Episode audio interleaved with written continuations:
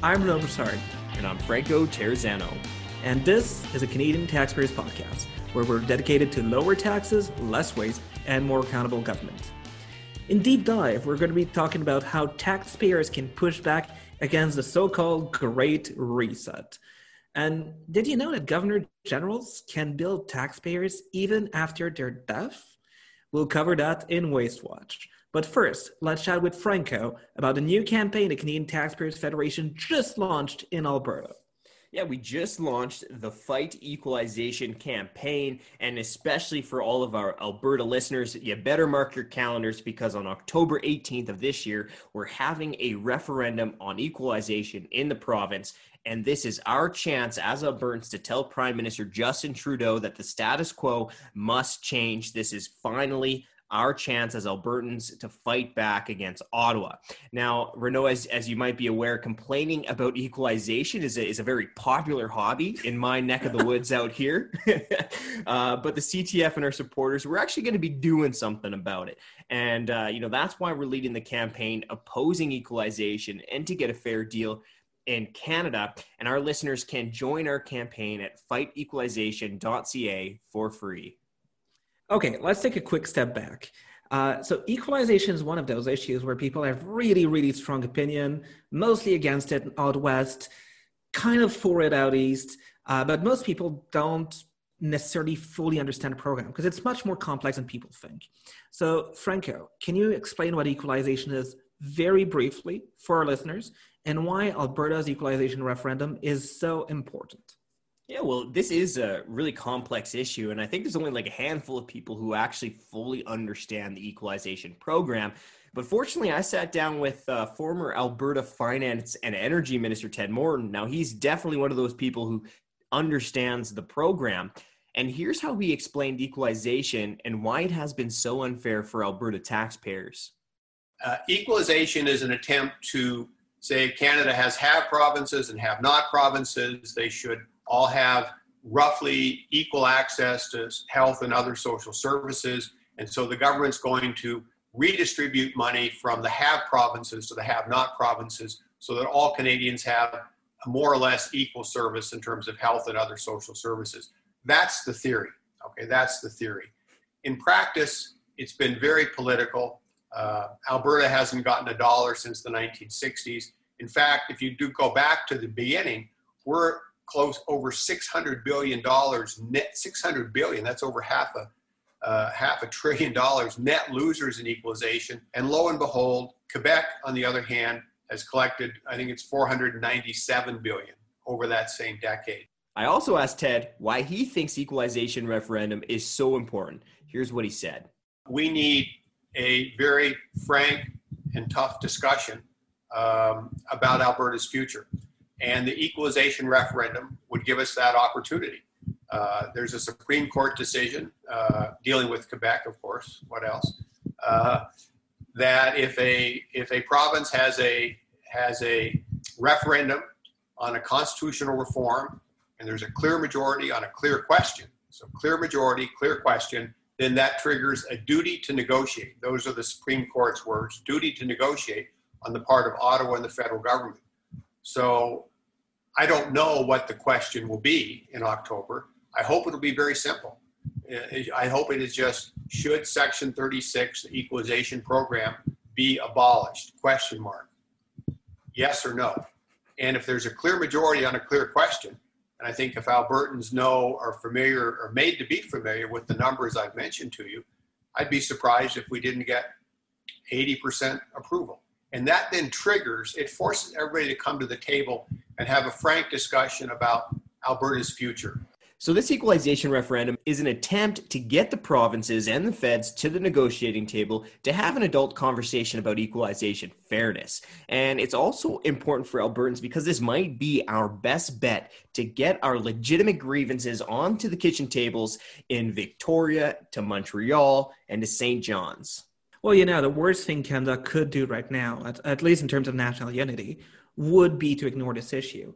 Uh, this is an issue that's been boiling out west for years and years and years. And at some point, we just need to get all the adults together in the same room and air out our grievances and find a way uh, to, to fix this, uh, find a way forward. Uh, but look, there's a lot of uh, philosophical or political argument for against equalization, but we're the Canadian Taxpayers Podcast. So, can you break down the cost uh, of equalization to taxpayers?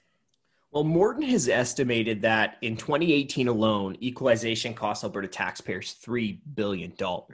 So that's a lot of money. And when you break it down per Albertan, it's actually a cost of uh, more than $600 per person. So it's a lot of money. Yeah. And that's just a yearly cost. Um, but look, this equalization referendum, it's about addressing equalization unfairness, but it's even more than just one federal program, right? Because when you look at all mm-hmm. the spending and you look at all the taxes, um, Albertans have actually paid more than $600 billion more Wait, to the feds. 600? 600 billion. Albertans have paid more than 600 billion dollars more to the feds than we've received back in spending since the 1960s. So that's a ton of money, right? But there's actually um, more insult to add to this injury because the feds are also making it harder for us to get our neighbors back to work, for us to put food on the table, and for us to develop our own resources. Um, now, remember, the feds rejected the Northern Gateway pipeline. They mm-hmm. moved mm-hmm. the regulatory goalposts on Energy East. Our political system chased away Kinder Morgan when it was trying to spend billions of its own dollars to build the Trans Mountain expansion. And then you've got Trudeau's Bill C 69, which we call out here the uh, No More Pipelines law. And you got Trudeau's Bill C 48, which is the discriminatory tanker ban. So not only have Albertans you know, continued to punch above our weight for the rest of Canada in terms of our financial contribution. But now we, we, we have a federal government that is making it harder for us to develop our resources.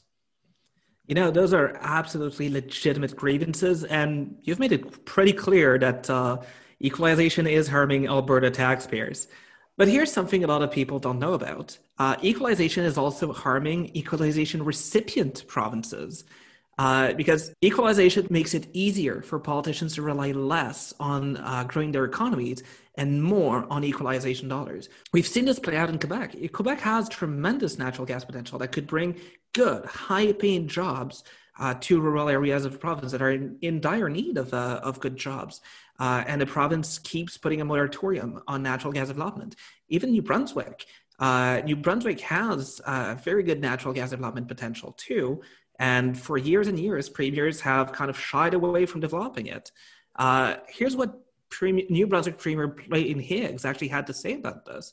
Uh, he said that reducing reliance on equalization would force provinces to develop resources and serve as a kind of reality discipline. Uh, even Quebec Premier Francois Legault acknowledged uh, that this was an issue and said he would like to reduce Quebec's reliance on equalization by increasing the province's wealth and increasing the average incomes in the province. Uh, as he put it, I, I would prefer to be beside Ontario or the Western provinces, but for that, the economy has to be prioritized. So, Franco, it looks like there's some common ground here. Looks like uh, equalization just doesn't really work for anyone. You know, there can be some agreement about how to fix it and, you know, make something better out of it.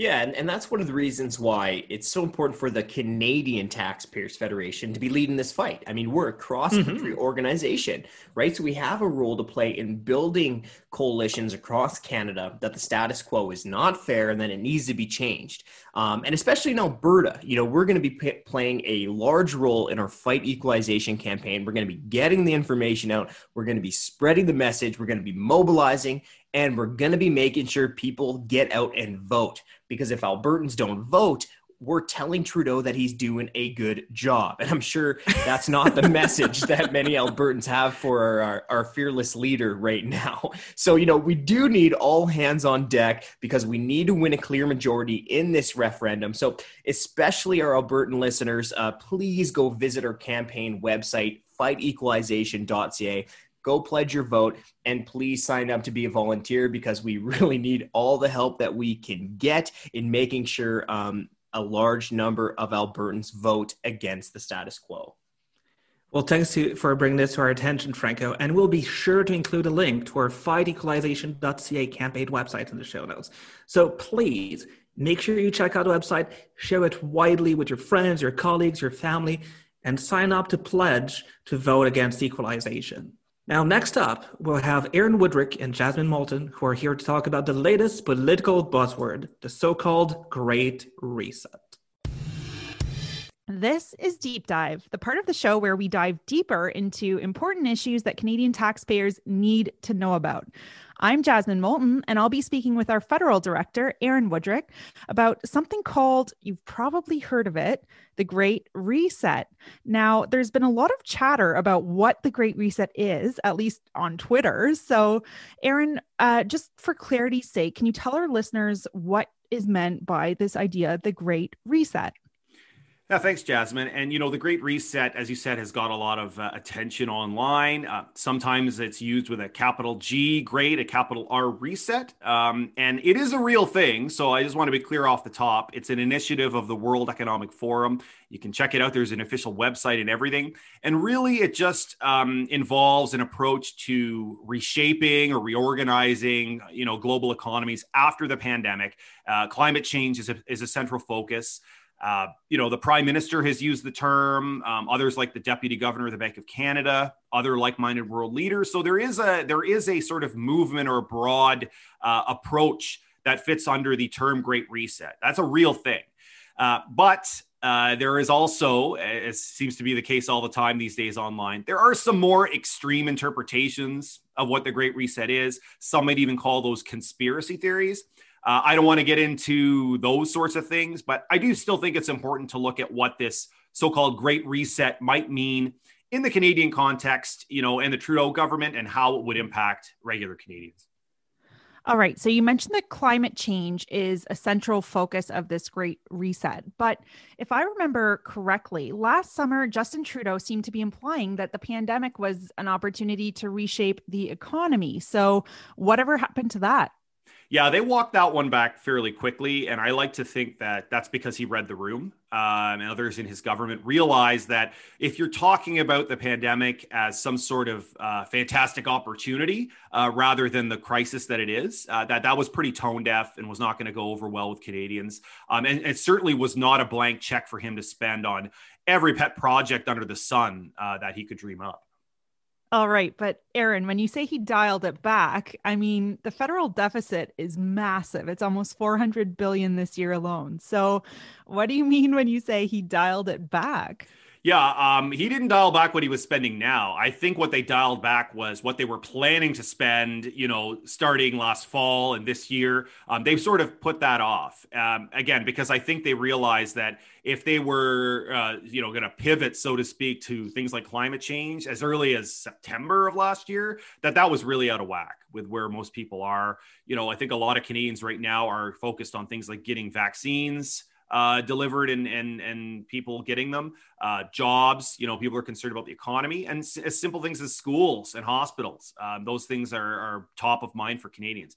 Uh, so most people, frankly, are not looking for a, a quote unquote reset uh, so much as they are looking to basically a return to how life was before the pandemic. All right. Well, the very word reset itself, though, seems to imply that this won't be just a return to normalcy. So, uh, can you lay out for us what this might look like in practical terms? Yeah, I mean, the, the great reset, reset is a little bit uh, utopian. Uh, the idea being that uh, you use the pandemic as an excuse to spend money, uh, you know, a lot of money on countless new things to address some of the problems that were there before the pandemic. So even though they don't have anything to do with the pandemic itself, uh, you want to use the pandemic as a pretext to try and tackle those problems as well. And the catch, of course, is uh, that the, a lot of those problems would be very, very expensive to deal with. Well, that's the thing too, is that we already took on so much debt during the pandemic that really you'd think that they'd be shelving any sort of expensive pre pandemic ideas instead of doubling down on them now that we can afford it even less. So you're saying they're doing the opposite of that right now. Yeah, and it's I think really unusual and uh, counterintuitive. You know, they're talking about things like government daycare programs and a pharmacare program, infrastructure and green spending, and you know, none of none of these were things that that we could afford before the pandemic, um, and they weren't planning to spend on them before the pandemic, but suddenly now they're super keen to spend, even though they've just just blown hundreds of billions that they'd never budgeted for. So I think most people that would strike them as pretty counterintuitive, as as now being the time that we should pile on even more debt. Uh, you know, when we just racked up so much that we hadn't planned on on spending in the first place. Counterintuitive is a really polite way, Aaron, for you to describe uh, their impulses. Most people, when they're broke, would think, wow, how can I maybe rein in spending? But, uh, you know, only politicians and really government could think of, you know, after they've just racked up hundreds of billions of dollars in debt, their first thought is, how should we spend more? Yeah, and it, you know, the, perhaps the most tragic part is that so many of these climate change focused initiatives, uh, they actually amount to making life more expensive for Canadians. There's going to be massive cost increases. I mean, you look at the carbon tax; uh, they're raising that. They said they wouldn't, and they're doing it anyway. Um, and they're also imposing a second larger carbon tax that Canadians are starting to learn about. They're calling it the Clean Fuel Standard. It's actually much more punitive than the first carbon tax, and there's no rebate attached to that one, unlike the first one. So those are just two examples. Um, it's going to mean, bottom line, that life is more expensive for many Canadians and their families, and it's going to lead to more energy poverty. So it's going to mean some people are forced to choose between things like paying their electricity bills or being able to buy groceries. Well, that all sounds really depressing. Yeah, and as if that's not depressing enough, uh, take a stab at who you think is going to have to pay for all of this. Well, if I had to guess, I would think that Trudeau would tell us that billionaires would pay for all of it. Yeah, I think, and that's always the easy answer. I mean, the catch being there's just not very many of them, and you know all the analyses. And I know you've done work on the wealth tax. There's just not enough money, nowhere near enough there to pay for all this stuff. So what it will mean is higher taxes for regular Canadians, and we're already seeing it happen. Uh, you know, the carbon taxes I just talked about, payroll taxes went up January 1st, alcohol taxes. There's a Netflix tax coming. And in future years, uh, everything from housing taxes to death taxes to income taxes to sales taxes, all of that is going to be on the table. So it is it's a pretty bleak outlook, to say the least. All right. Well, that all sounds awful. But now that you mention it, it really does sound familiar because the Great Reset, when you say all of the things that it might mean, at the end of the day, it really just sounds like the same old ideas we've been hearing for years, just with new branding. Yeah, I think so. And and perhaps that's their fixation on recycling. They're just recycling old ideas and giving them new names. Um, and it is a lot of the same bad ideas, except they're turbocharged now. And the the focus is overwhelmingly on climate change, almost to the exclusion of everything else. And I think that's notable because most people most people would agree climate change is important, environmental issues are important. Uh, but this government tends to rank it as more important than literally everything else all the time, 24 7, even when the policies uh, that they implement do a lot of damage to Canada's economy and to Canadian families. Well, here at the CTF, we've always fought against higher debt, higher taxes, uh, policies that make life more expensive for Canadians. So, for our listeners, you can be sure that we're going to keep fighting against the Great Reset since it just sounds like all of those things. So, for our listeners, make sure you check out our show notes and uh, get more information about why you should be concerned about the Great Reset. It's time for Waste Watch. Now, this is where we make fun of the dumb things that governments are doing with your money. And boy, I wish we could do away with this segment, but there's just so many things that we always have plenty to choose from each week. Um, and this week, we've got our own investigative journalist, James Wood. He's back. Uh, and this week, he's got an exclusive about the taxpayer funded benefits that governor generals get. What have you got for us, James? Yeah, so I mean, everyone will have seen the news about Julie Payette over the last couple weeks. First, there was the report, and then she resigned, and we're still figuring out what happens next. But there's been a lot of discussions about the benefits that she gets now that she's left the role of Governor General. Like MPs, it's a big pension, pretty much the definition of a golden parachute. But former governor generals get an even sweeter deal. There's a program in place since 1979 that allows former governor generals to have their office expenses paid for, which literally extends into the afterlife. Now, I've I have seen this policy, and I almost fell out of my chair when I heard about it because it's not enough that we have a situation where governors general are getting lifetime expense accounts but it turns out it's even longer than their life it's from beyond the grave which is just unbelievable um, i mean when you think about it what office expenses could an estate even be claiming six months after somebody dies. Yeah, it's it's it's nuts. If you're just explaining to somebody in a bar, it'd just be the strangest thing to think of. Just for a bit of background. The prime minister had ordered a review of the program back in 2018. It came after some pretty brutal articles from the National Post about Adrienne Clarkson's spending under the program. She was going over a hundred grand each year, and it was only showing because of an accounting quirk in Canada's public accounts. Yeah, I remember this, and it was because it, they only showed up in the public accounts if you spent over a hundred grand. You got your own separate line item, yeah. um, and if you kept it under a hundred grand, it just it just it disappeared into a bigger pot with all the other XGGs. Yeah. Um, but Clarkson was the worst by far. I mean, she racked up 1.3 million dollars, I think, over something like 15 years. Like it's oh just a crazy amount.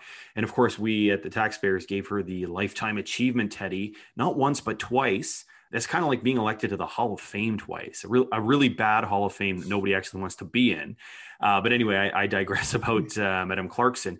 Why don't you tell us with this review he ordered in 2018, what happened with this review? Yeah, so getting the copy, it was pretty illuminating. So there were 17 pages, there was no redactions, and it laid out how the program functioned. Basically, it showed that it wasn't cheap. Each former governor general can expense taxpayers up to $206,040 per year with five active former governor generals, if Payette gets to use the program, the annual bill could go over $1 million. The money gets used for hospitality costs, salaries for up to four staff, office costs, and travel expenses. And it's all tied back to duties they perform in retirement after they leave their official role.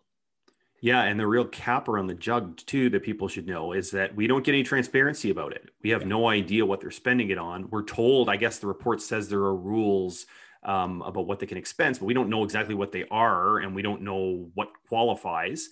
Uh, we just have to pay the bill. Yeah. Um, and as you said, that that can get pricey real quick. Uh, you know, a million bucks a year just for the former GGs um, if they claim the maximum. And that is just an unbelievably sweet package. I mean, even prime ministers don't get anything like this. Um, you know, I, I don't think people would be so concerned if we were just paying for you know their parking or for coffee for events or something but up to $200000 $206000 a year is a lot of bread to spend on someone who's supposed to be retired Exactly, exactly. Like this is massively expensive. I mean, it, it, says so in the report. In in 2017, 18 alone, which is the last year on record that they had access to, the expenses submitted by the former governors general went over five hundred and forty thousand dollars. And then like you go to the aspect where it's like this program keeps going after they die. Like it's it's nuts. It's bizarre. Yeah, it's it's strange, and it, I mean the obvious question is what what would you need that for? What I mean, and you have office expenses because you're presumably doing things that your office needs to help you with. I maybe I'm missing something, but if you've passed away, you're not doing anything. So I don't I don't know what on earth yeah. those, those what expenses would be eligible in that circumstance. It's it's ridiculous. The review, uh, which we were the first ones to actually actually obtain, was completed in October 2019 and given to the Privy Council office. And you'd think that maybe they look at this and, and make some kind of sweeping decision to maybe change things up or get rid of it entirely. But it made no recommendations to end the program, though it did raise the possibility of extending it for life or adjusting the time frame, the, the for life time frame, and knocking down the expense limit that they, they can actually claim. Yeah, and given what's happened recently, you would think that there's the time for studying is over. It's time to make a decision here. Um, and you know, reading the report, it was it was it was discouraging in that they seem to be so focused on trying to find ways to make what's clearly a bad program less terrible uh, rather than just doing the right thing and, and, and cutting the cord, scrapping it all together. And that, that's the thing. You'd think that uh, PCO would be would be doing something with this. Like they have the report now. They've had it for a while. Like maybe they would be able to say, "Oh, we're going to look at this and do something in X Y Z amount of time," or or give more of a ter- firm. Uh, a firm grasp on what's happening with any changes. But I reached out to them for for comment when I was doing our, our stories on on the report, and all they would tell me is, and I quote here, work continues to determine how best to ensure that the program continues to function in an effective manner. Now, putting that in plain language, there's no plan to stop this waste anytime soon. They also wouldn't even say whether or not it made it to the Prime Minister's office, and emails I obtained showed the review was basically forgotten during COVID 19. I would bet with Payette's recent chaos, it may get back onto people's desks, or at least Oh, I'd hope. I, I, well, I'd hope so. And you know, this seems to be a government that never wants to act until it's a crisis, and it's fair to say this has blown up in their face pretty bad. Um, but as you say, the the reaction you've got so far from within government has not been very encouraging. Um, it sounds like they're doubling down. I personally think it's a pretty dumb hill to die on, but here we are. Yeah, here we are. For anyone who wants to know more about the story and, and read the report itself and any of the background documentation we, ha- we dug up, um, we have a full write up on taxpayer.com with links to all the exclusive records. So have at her. So that's it for this week. Uh, thank you, James Wood, for editing the show and making us sound good. And uh, thank you for listening all the way to the end. now, there's just one more thing left to do. Please like and subscribe to the show, and please share with your friends, your family, and your colleagues. It really helps us get the message out to more taxpayers. All right, we'll talk to you again next week.